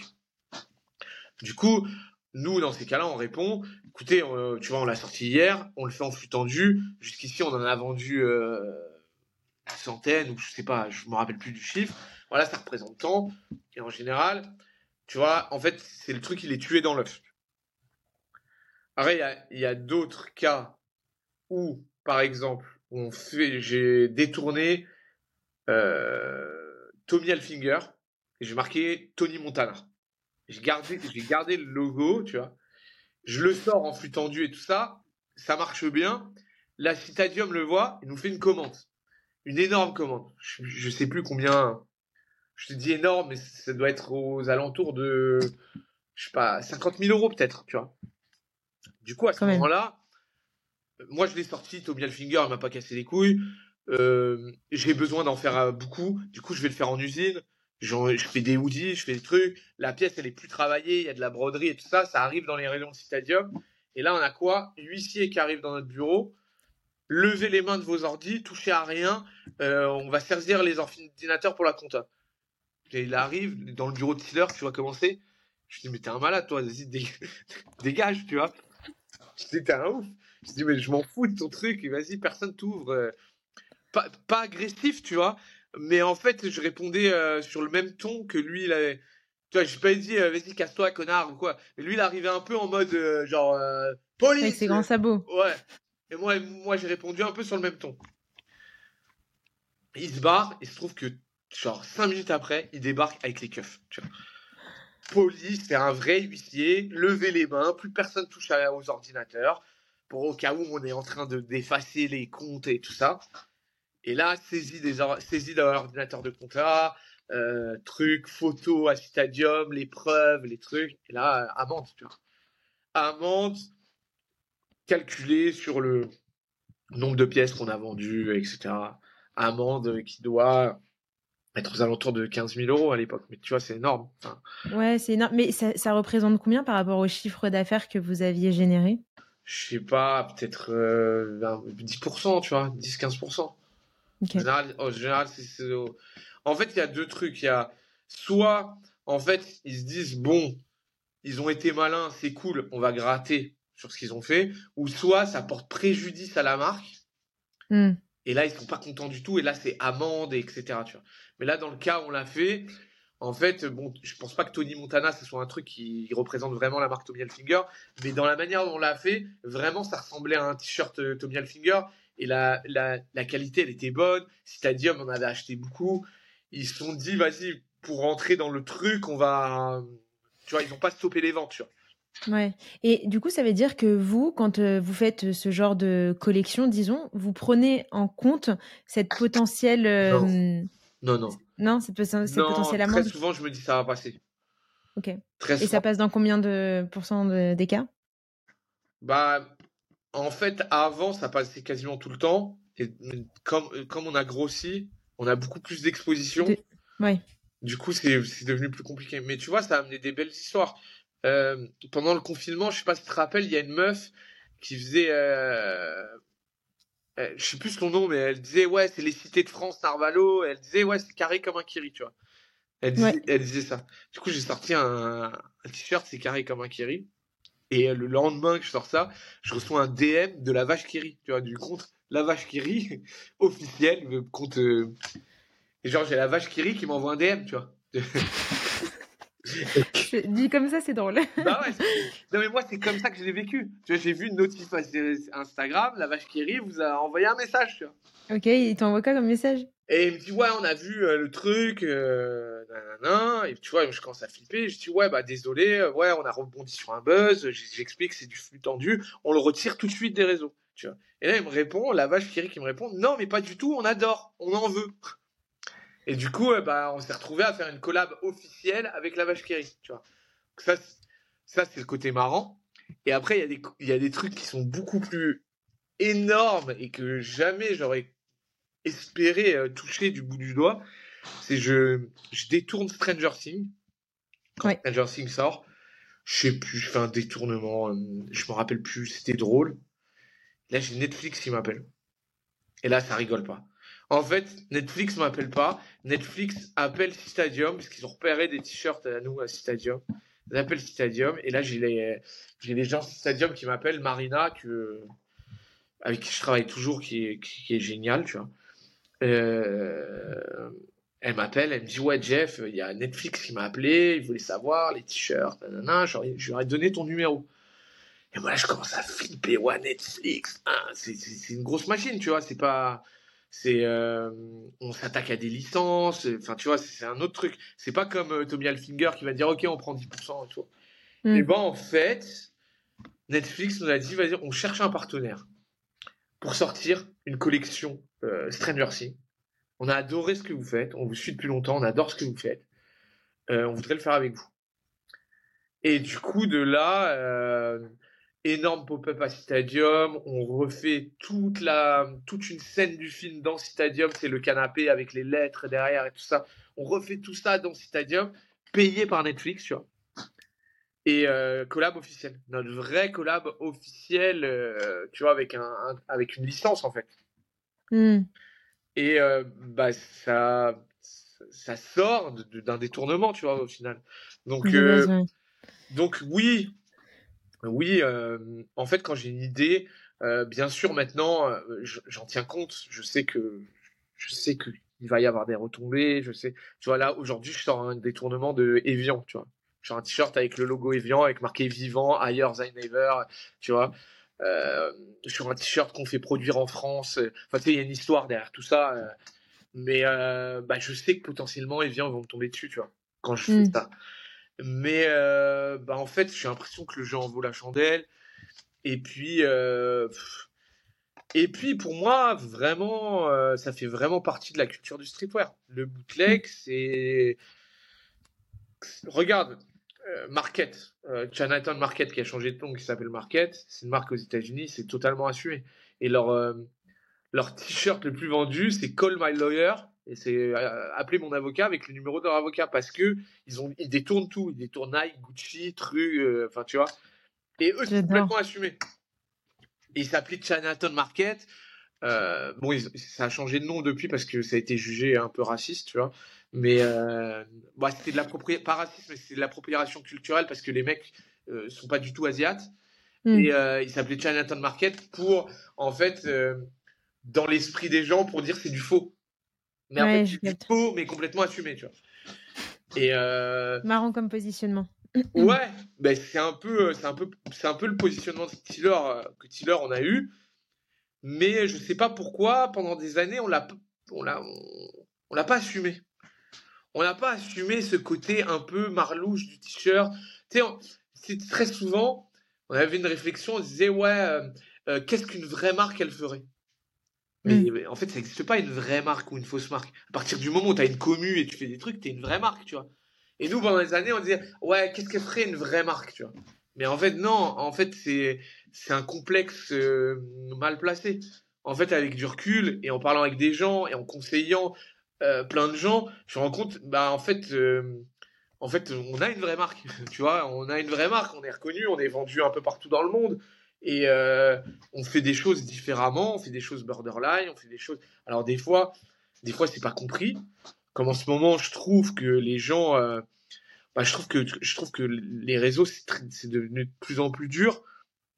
Et il y a une, nouvelle génération, une nouvelle génération de gens qui euh, qui comprennent pas forcément euh, ce qu'on fait et qui n'ont pas l'historique de ce qu'on fait en fait et qui jugent sur un truc ah ouais euh, ah ouais ils copient ça mais non on copie pas ça. En fait euh, c'est comme c'est notre marque. C'est comme ça. Et qui n'ont pas forcément le recul pour se dire ah ouais c'est comme ça c'est comme ça.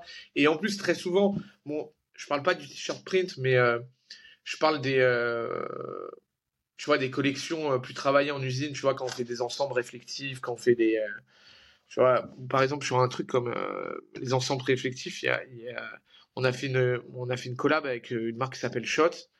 Mmh euh, on a fait un ensemble tout réflectif. Et au même moment, il y a une marque qui s'appelle Reflective Nation qui a sorti un, une doudoune qui ressemble à la nôtre.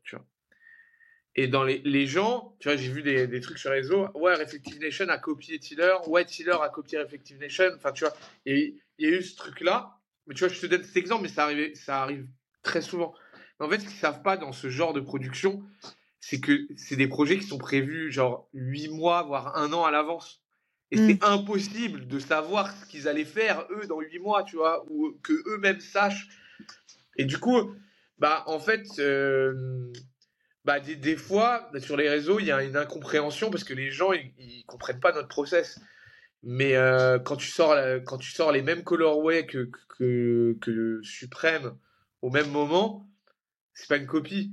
C'est qu'en fait, il y a huit mois, on s'est renseigné sur les tendances qui allaient arriver. Tu vois, il y a des cahiers de tendances dans la mode euh, qui donnent une direction sur euh, bah, ce qui va se faire. Tu vois, sur euh, bah, voilà, le, le bleu, le vert haut va être très à la mode cet été, tout ça. Et puis des fois, des fois, ça colle parfaitement et des fois, c'est aucun rapport, tu vois. Donc, ces cahiers de tendance, faut savoir les interpréter aussi. Mais bah, très souvent, c'est pour ça que bah, dans la même période, bah, tu sais, pendant les. Tu là récemment, dans l'hiver dernier, il y a beaucoup de marron, de beige, de tout, et toutes les marques l'ont fait, tu vois. Et en mmh. fait, c'est pas ils ont vu quelqu'un le faire et ils sont à le faire parce que les process de les process de fabrication ils sont assez longs en fait. Est-ce que le c'est le, le consommateur ne, ne s'en rend pas compte, tu vois j'en veux pas, tu vois, c'est comme ça. Oui, bien sûr, ils n'ont pas cet aspect-là qui est euh, visible. Voilà. D'ailleurs, tout à l'heure, tu as utilisé un terme euh, sur lequel j'aimerais qu'on revienne et qu'on discute. Euh, tu as parlé de communauté. Pour toi, c'est quoi une communauté? Bah, Une communauté, bah, c'est un groupe de personnes qui se reconnaissent à travers, une entité. Quoi. Et bah, de ces années, on a créé une communauté je pense que les, je pense que il y a encore des gens du noyau dur du début d'il y a 11 ans, mais notre communauté elle a tourné aussi parce qu'on a évolué nous aussi. Et, mmh. et, le et le Jeff Tiller d'il y a 10 ans, c'est pas du tout le même que tu as en face de toi, tu vois, c'est enfin c'était c'est tu, tu, vois, on, on, on, on, change pas, on évolue en fait. On évolue euh, dans notre manière de faire et euh, et je peux comprendre qu'il y a certaines personnes du début qui se sentent entre guillemets trahies en disant ouais Tiller c'était mieux avant, nanana, Mais en fait, changé. Ouais, mais en fait on n'a pas changé. Je... Moi Tiller, je l'ai fait parce que c'était un truc qui me sortait des tripes.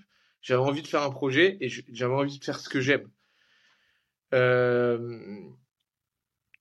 Il a pu arriver qu'à travers toutes ces années, j'ai pris des mauvaises décisions. Tu vois, ça fait partie de la vie d'un entrepreneur que ça soit des décisions qui sont visibles par le public ou des décisions en interne, tu vois. Je sais pas que j'ai fait tout parfait, mais en tout cas, j'ai essayé de continuer dans un mindset où je kiffe ce que je fais.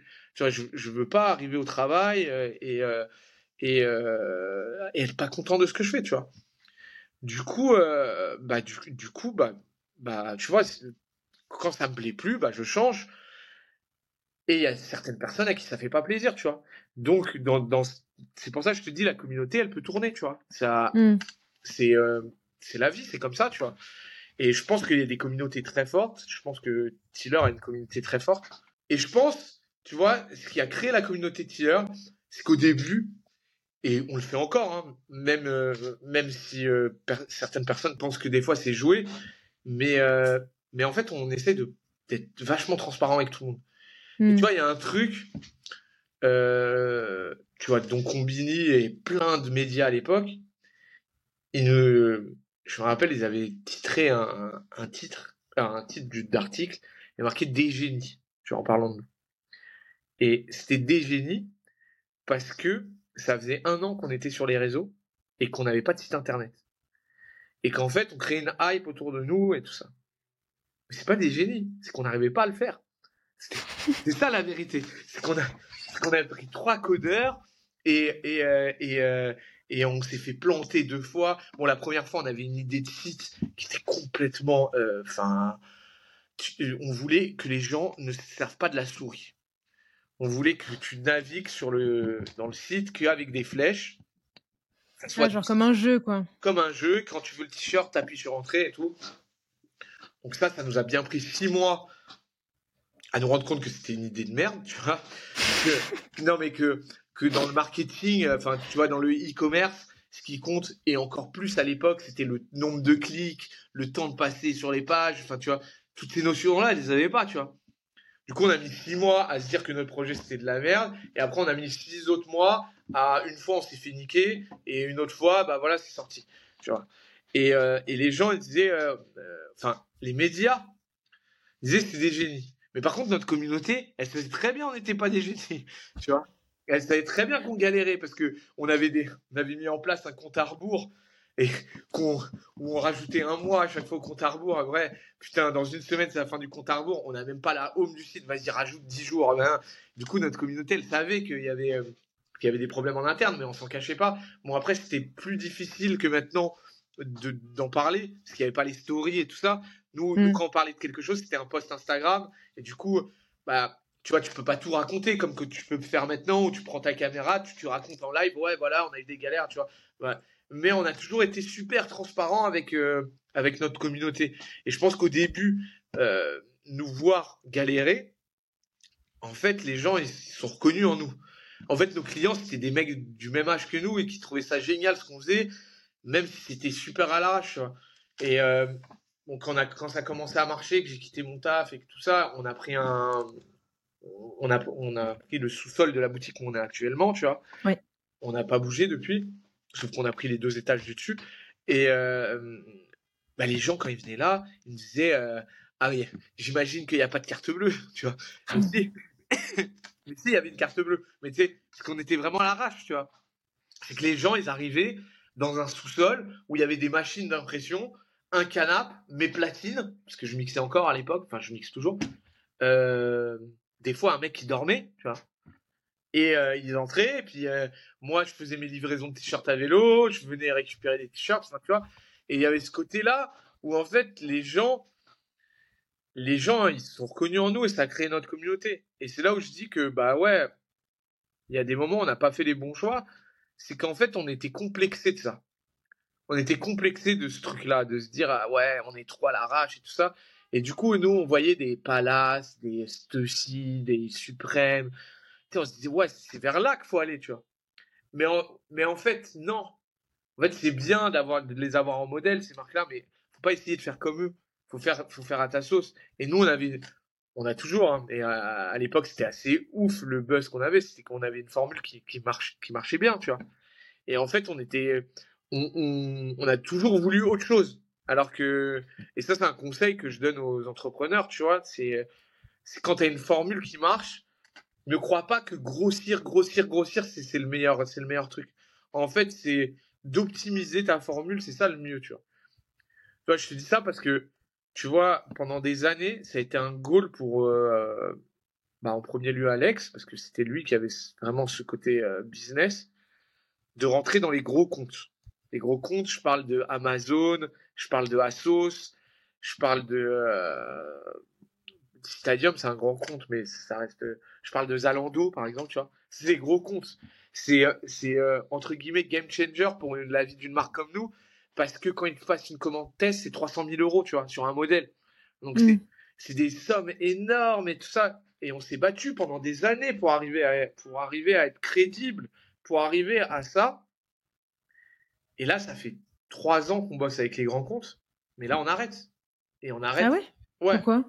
Parce que c'est pas c'est pas c'est pas ça qu'on aime faire. En fait, c'est c'est tellement une grosse machine et quand tu commences à prendre des, des commandes à 600, 700 000 euros, tu te, te rends pas compte de ce que ça engendre derrière, de de la trésorerie que ça te bloque, de des problèmes que ça peut engendrer, de bah, tu vois, rien que d'un Covid, tu vois, ça, tu vois, tu te manges un Covid et qu'on annule, on annule tes commandes. Et toi, tu as déjà payé. Enfin, tu sais, c'est un truc, ça peut, en une fois, tu peux couler ta boîte, tu vois. C'est, c'est un exemple à la con, mais c'est plein, plein, plein d'exemples comme ça qui font que, en fait, tu passes beaucoup de temps à gérer, euh, bah, que ce soit de l'humain, de la logistique et, et, euh, et, des problèmes liés à ces gros comptes. Mmh et en fait, tu te rends compte, bah, en fait, je kiffe plus faire ça. C'est pas mon kiff dans le travail, tu vois. C'est pas, c'est pas ça que j'ai envie de faire. Il y a des, il y a des, il y a des semaines où j'ai passé à bosser sur les grands comptes, où j'étais plus du tout dans la créativité. J'étais, et, euh, et tu sais, on s'est laissé un peu, euh, on s'est laissé un peu distraire par ça. Parce que quand j'ai Zalando qui me dit, ouais, il y a trop de weed dans votre collection, euh, faites moins de weed. Du coup, j'adapte ma, ma collection à eux. Puis, même année, T'as Citadium qui nous dit ouais bah les gars on reconnaît plus trop la Tiller, il y a pas assez de weed. Et du coup, euh, tu vois, selon le grand. T'es tiraillé. Hmm. Ouais. Et du coup, tu vois, cette année-là, je me retrouve à faire quoi? Je me retrouve à faire trois collections différentes. Une pour Zalando, une pour Stadium, une pour nous, qui mélangeait un peu les deux, mais avec euh, avec une masse salariale qui est la qui était la même. Du coup, trois fois plus de travail, trois et je veux sortir de là, tu vois. Et en fait, euh, pour avoir ces grands comptes, on s'est plié en quatre et on a dit oui à tout, amen à tout. Euh, euh, oui, oui, oui, oui, pas de problème. Voulez-moi pas de oui, ok. Dans deux jours, je vous renvoie un catalogue. Mais en fait, je veux plus travailler comme ça. en fait, c'est fini. Maintenant, les grands comptes, s'ils me veulent encore, ce sera à mes conditions. Et mes conditions, c'est c'est pas des collections de 70 pièces, c'est des capsules, c'est c'est ce qui me fait plaisir, tu vois. Et mmh. et en fait, bah tu vois, j'en reviens. J'ai voulu ça pendant des années. mais je me rends compte qu'en fait, c'est c'est pas ça n'a pas fait du bien à ma société, même moralement. moi, ça m'a mis dans des dans des sales états. Tu vois quand quand tu bloques 700 000 euros de trésorerie, faut savoir qu'ils te commandent ils te commandent genre entre 6 mois et un an à l'avance. Donc euh, toi tu produis euh, donc toi toi ta trésorerie elle sort bah, 6 mois avant que tu livres, tu vois. Ensuite tu livres et eux ils te payent à 90 jours. tu vois tu vois tu vois l'argent que tu as bloqué pendant pendant pendant quasiment un an. Et ce qu'il faut savoir dans la grande distribution, c'est que les marges elles sont super réduites comme ils t'achètent énormément. Tu as des toutes petites marges. Donc sur ces toutes petites marges, il suffit que tu aies euh, une semaine de retard dans les livraisons, bam, 5% en moins. Euh, quand tu livres, ils te disent ah, euh, cette matière, il faut la faire tester. c'est 3000 balles pour tester le produit. Ah, bon, tu vois, ça renie sur tes marges. Ah non, mais en fait, faut pas livrer en France, faut nous livrer en Angleterre. Ah mais ouais, mais on avait calculé le transport, du coup, je perds encore 2%. Et tu vois, tout ça mis bout à bout. Et tu, vois, là, je t'ai donné 3-4 exemples, il y, en, a des dizaines, tu vois. Mmh. Bah, en fait, tu te rends compte, bah, waouh, wow, je gagne pas d'argent. Et j'ai bloqué, euh, j'ai travaillé comme un ouf, j'ai fait charbonner mes équipes, j'ai bloqué ma trésorerie. Donc, bah, en fait, je, pense qu'il y a certaines personnes pour qui les grands comptes, c'est bien. Mais faut savoir dans quoi tu t'embarques. Il faut calculer au centime près ton taux de rentabilité et savoir tous les petits à côté qu'il peut avoir. Là où nous, bah en fait, c'est pas notre fort de faire ça. Et il y a d'autres choses. Nous, on n'a jamais emprunté d'argent hein, aux banques. On a toujours refusé tous les investisseurs qui sont voulu rentrer dans Tiller. Pas, pas, pas qu'on était fermé, mais que on trouvait pas que c'était les bons. Tu vois. Encore une fois, peut-être qu'on a fait des erreurs à certains, à moments, tu vois. Mais en tout cas, sur le moment T, ça nous paraissait pas la bonne, euh, la bonne, le bon truc, le bon move à faire. Et du coup, euh, je pense que si, euh, si tu as une aide financière derrière, en fait, je pense que si tu veux rentrer dans les grands comptes, il faut avoir des investisseurs derrière. Parce que tu mm. tu peux pas te permettre de, de, bloquer des 1 million de trésorerie hein, pendant un an euh, pour, pour en gagner, pour gagner 100 000 euros. Après, c'est bien, c'est de l'exposition, c'est plein de trucs. C'est, il y a plein d'avantages aussi. Hein. Je, je, suis en train de souligner les désavantages. Il y a plein d'avantages. Et mais euh, je pense qu'il faut être accompagné dans ce, dans ce genre de truc. Donc c'est pour ça, en fait, euh, je pense que un bon entrepreneur, c'est pas forcément un mec qui va viser de faire le plus de chiffre d'affaires possible, de, de, de se mettre en cadre pour tout faire. Je pense qu'un bon entrepreneur, c'est un mec qui a trouvé une bonne formule et qui s'y tient et qui essaye pas forcément de s'éparpiller, tu vois. Pas de faire d'autres trucs. En tout cas, dans le textile, j'ai mille exemples de, de marques qui ont fonctionné et qui ont voulu grandir avec leur audience et faire autre chose. Et en fait, ils sont perdus et euh, en fait, ça, ça n'existe pas. Puis un truc aussi, euh, c'est, euh, tu vois, on est dans la mode. Et un truc qu'il faut pas oublier, c'est que par définition, quand tu es dans la mode, il y a un moment tu seras plus à la mode. Tu vois, c'est la définition même de. Tu peux pas rester à la mode pendant 20 ans. Enfin, tu vois, à ce moment-là, c'est plus une mode. Tu vois, c'est je, je, sais pas, je sais pas comment te le dire. C'est, en fait, c'est dans, c'est dans l'énoncé. Il y a des cycles. Ouais, c'est dans l'énoncé le truc. C'est, c'est, c'est une marque de mode. Il y a un moment où tu ne seras pas à la mode. Tu vois, c'est, c'est, c'est, c'est logique en fait.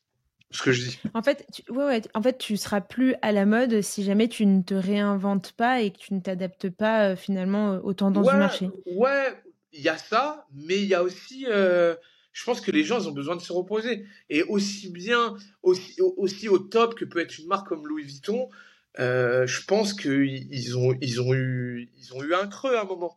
Euh, Fila, Fila pendant des années, pendant toute ma jeunesse, j'en ai vu partout, même dans les jeux vidéo. Je me rappelle, je jouais à Crazy Taxi, il y avait un magasin Fila, j'étais ouf, tu vois.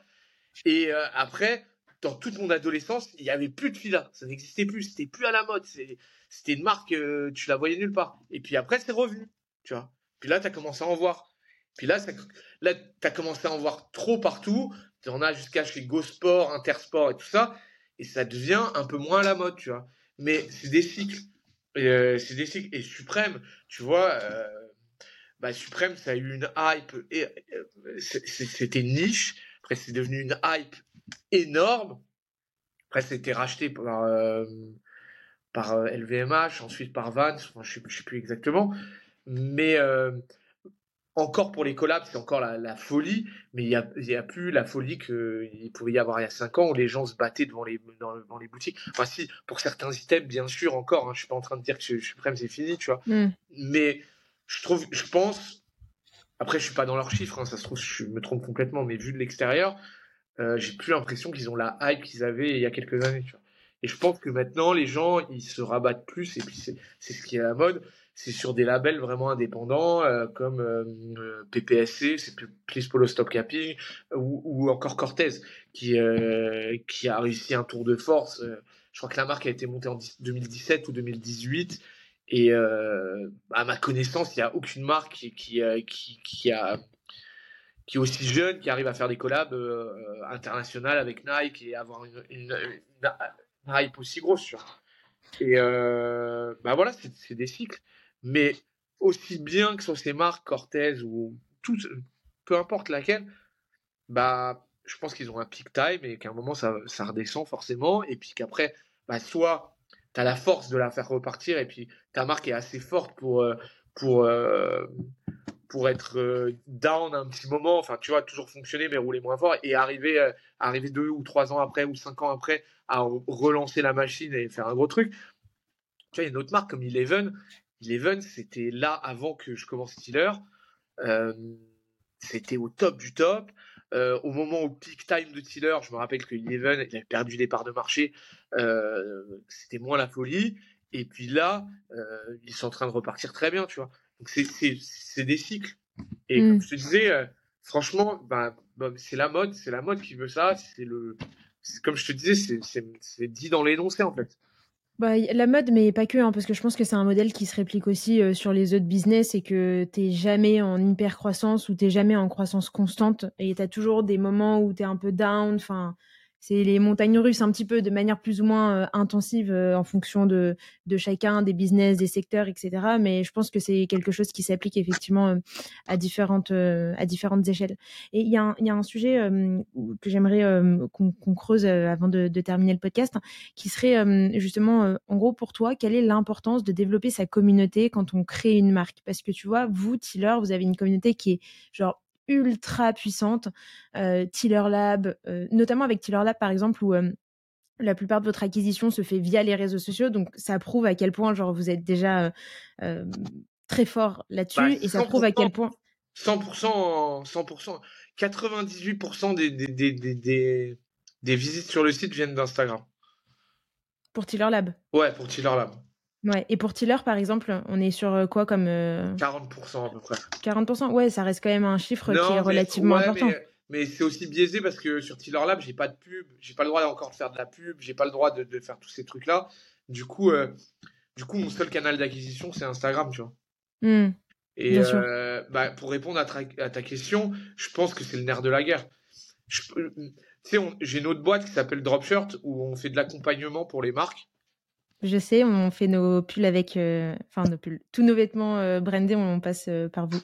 voilà. Bon, c'est en fait c'est notre, c'est une, une, marque blanche pour laquelle on fabrique. Très souvent, j'ai j'ai en face de moi des mecs qui veulent lancer leur marque. Et tu vois, récemment, j'ai un petit jeune qui est venu, qui m'a dit ouais, j'ai j'ai 12 000 euros je veux lancer euh, euh, un track suite, ça, ça, ça, ça. Je veux faire une marque, elle est comme ça. Je veux faire ça, tu sais. Vachement d'idées, une bonne DA et tout. Mais euh, je lui dit, mais t'as déjà lancé l'Instagram? Il m'a dit, bah non. Je dit, mais t'as une communauté déjà Enfin, t'as as déjà quelque chose? Il m'a dit, bah non, non, non, je veux attendre d'avoir les vêtements et tout ça. Je lui dit, bah écoute, c'est une grosse somme là que tu, tu, tu veux mettre en jeu. Je ferai toi, je ferai déjà une série de t-shirts, tu vois, genre 100 t-shirts et je lance mon Instagram et j'essaie de tâter le terrain, de voir la communauté, de, trucs. Et si tu n'arrives pas à vendre tes 100 t-shirts, en fait, je vais pas te prendre tes 12 000 euros, tu vois, parce que, parce que tu vas galérer. Et, euh, euh, tout ça pour dire que je pense que monter une communauté, avoir de bonnes idées, ça coûte pas si cher que ça. Tu vois. Ah et des gens qui vont dire ouais mais c'est facile pour toi, non non non, non mais c'est la vérité. Quand tu as une bonne idée, tu vois, Tiller, c'était une bonne idée, ça c'est pas c'est pas le même monde que maintenant, hein, j'en suis conscient, mais ça a pris, ça a fait un effet boule de neige. Les gens en parlent. Il, y avait des facilités à l'époque sur le Reach, mais euh, il y avait d'autres trucs qui étaient beaucoup plus compliqués, tu vois. Là, les gens, ils me connaissaient parce qu'ils passaient ma carte de visite, tu vois. Ils se passaient ma carte de visite. Donc, si j'ai réussi avec des cartes de visite, ben, tu vois, à l'heure actuelle, tu peux y arriver il faut avoir des, il faut, il faut, faut, faut faire quelque chose, faut, faut arriver à te démarquer, tu vois, euh, et créer ta communauté. Et ça, ça coûte pas forcément d'argent. Un petit peu d'investissement, du temps, beaucoup de temps, euh, beaucoup d'idées. Et, euh, et tu vois, moi, j'ai eu la chance que Tiller, ça a pris direct. Mais à travers Tiller et à travers les années, j'ai lancé d'autres projets. Bon, j'ai de la chance. 99% de mes projets que j'ai lancés, euh, c'est plutôt bien passé. Et le 1% que c'est pas super bien passé, bah, au final, on est, je, suis retombé sur mes pattes, tu vois.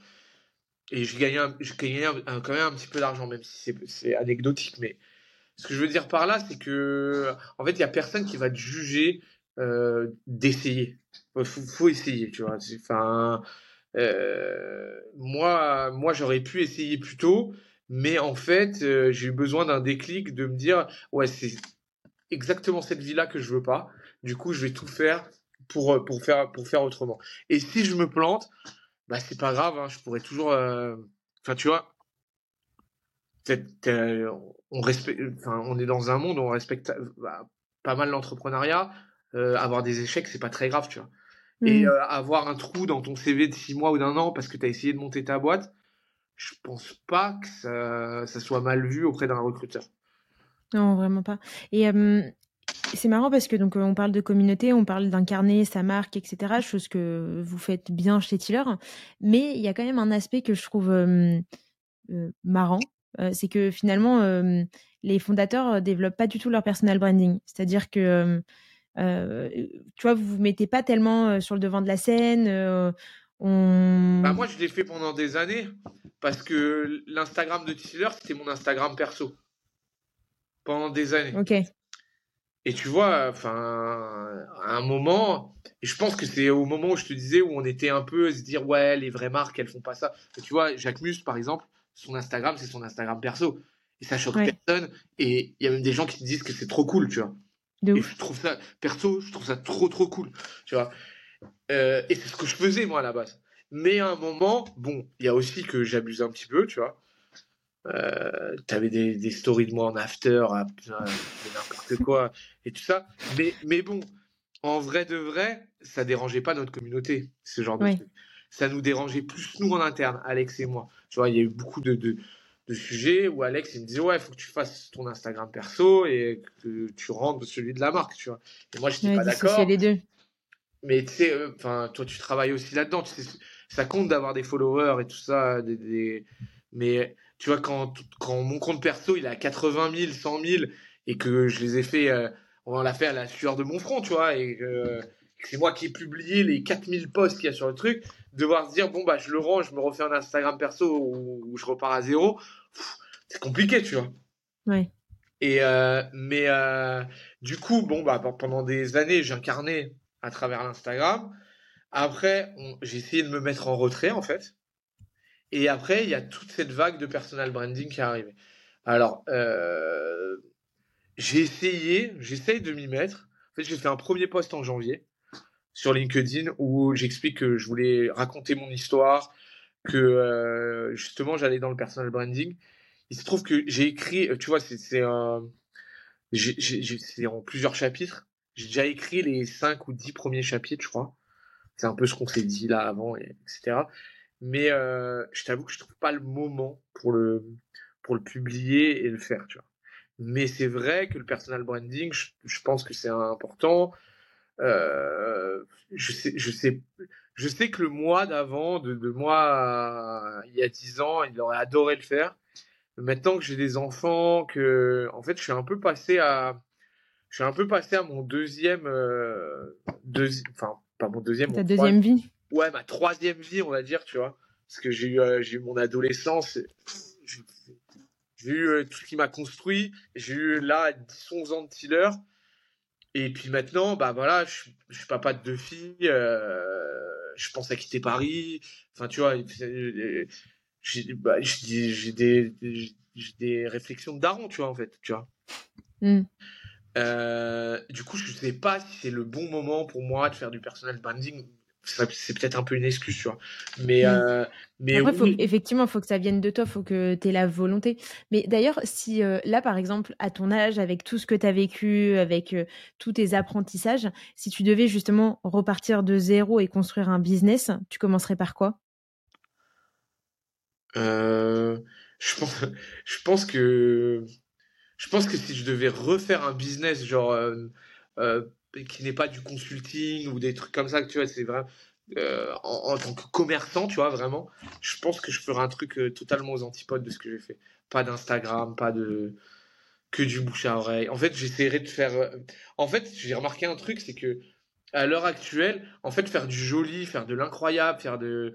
payer des campagnes pour que le monde entier le voit, en fait, tout le monde peut le faire. Il suffit d'avoir de l'argent et tout le monde peut le faire.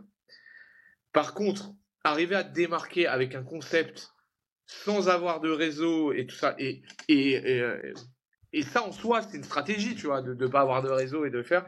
je pense que ça me, ça me correspondrait plus. Enfin, j'imagine que c'est vers là que je me tournerai. Ok, intéressant. Ouais, c'est marrant de repartir dans une direction un petit peu euh, différente de tout ce que tu as pu euh, bah, en fait, vivre mettre en place. C'est comme je pense pas je, faut jamais dire jamais, mais je pense, je pense vraiment pas que je montrais une nouvelle marque de vêtements.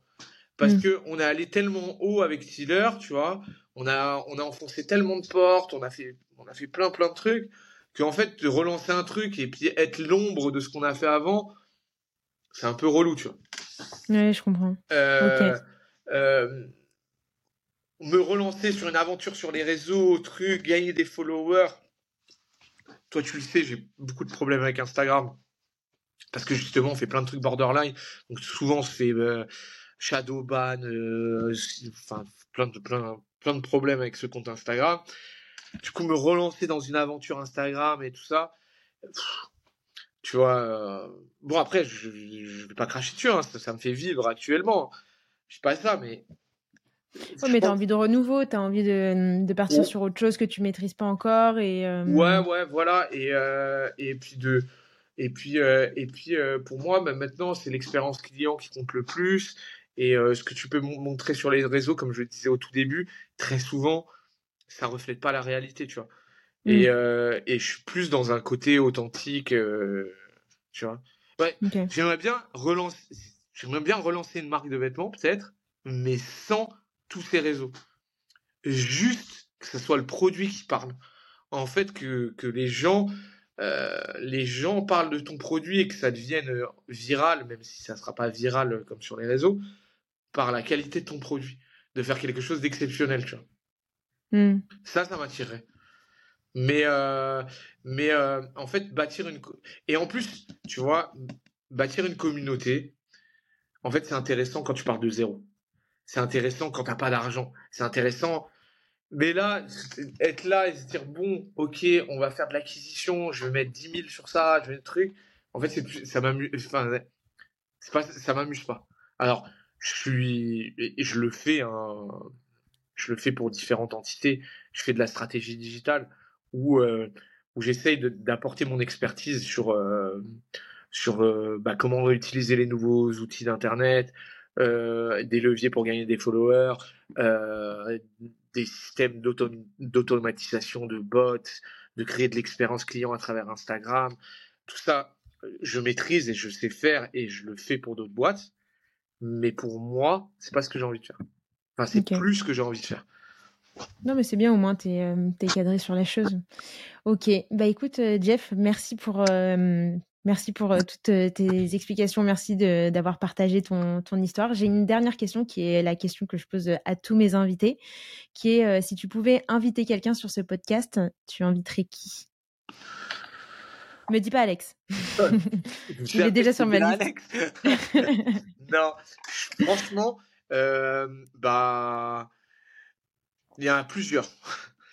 Il y a un mec qui s'appelle Pablo Attal. Ok. Euh, c'est un, un, un, un, jeune entrepreneur qui fait plein, plein de trucs, que ce soit dans le textile. Il a commencé chez Yard. Euh, il a commencé chez Yard. Je je veux pas faire tout son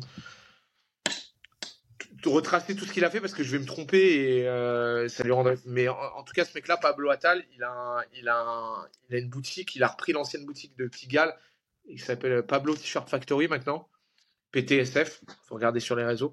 Franchement, il a plein de choses à dire. Il a une vision. Euh, il est beaucoup plus jeune que moi. Il doit avoir 10 ans de moins que moi. On se retrouve à parler des deux heures au téléphone, à échanger. Et on n'a pas du tout la même vision sur plein de trucs. Donc c'est assez marrant parce qu'il a sa vision, j'ai ma vision, tu vois. Et euh, donc, il est super intéressant. Et si euh, tu veux faire énormément de clics, je te conseillerais Clint. C'est le mec qui a monté la marque Cortez, c'est un anglais. Et euh, bah lui, il est, vraiment, c'est vraiment, c'est vraiment le côté entrepreneurial que je, je respecte de fou. C'est, il est arrivé en 4 ans à faire ce que j'ai jamais réussi à faire et que je pense j'arriverai jamais à faire il a rendu sa marque mondialement connue en, en utilisant. Il avait, je pense pas qu'il avait énormément de budget et euh, bah, je pense que c'est un mec, enfin c'est le genre de mec. Si tu fais un podcast, je serais, je serais ravi de le regarder. Ok, bah écoute, c'est bien noté et euh, je les rajoute du coup euh, sur ma liste. Jeff, merci et bah du coup je te dis à très vite. À très vite. Ciao Marion.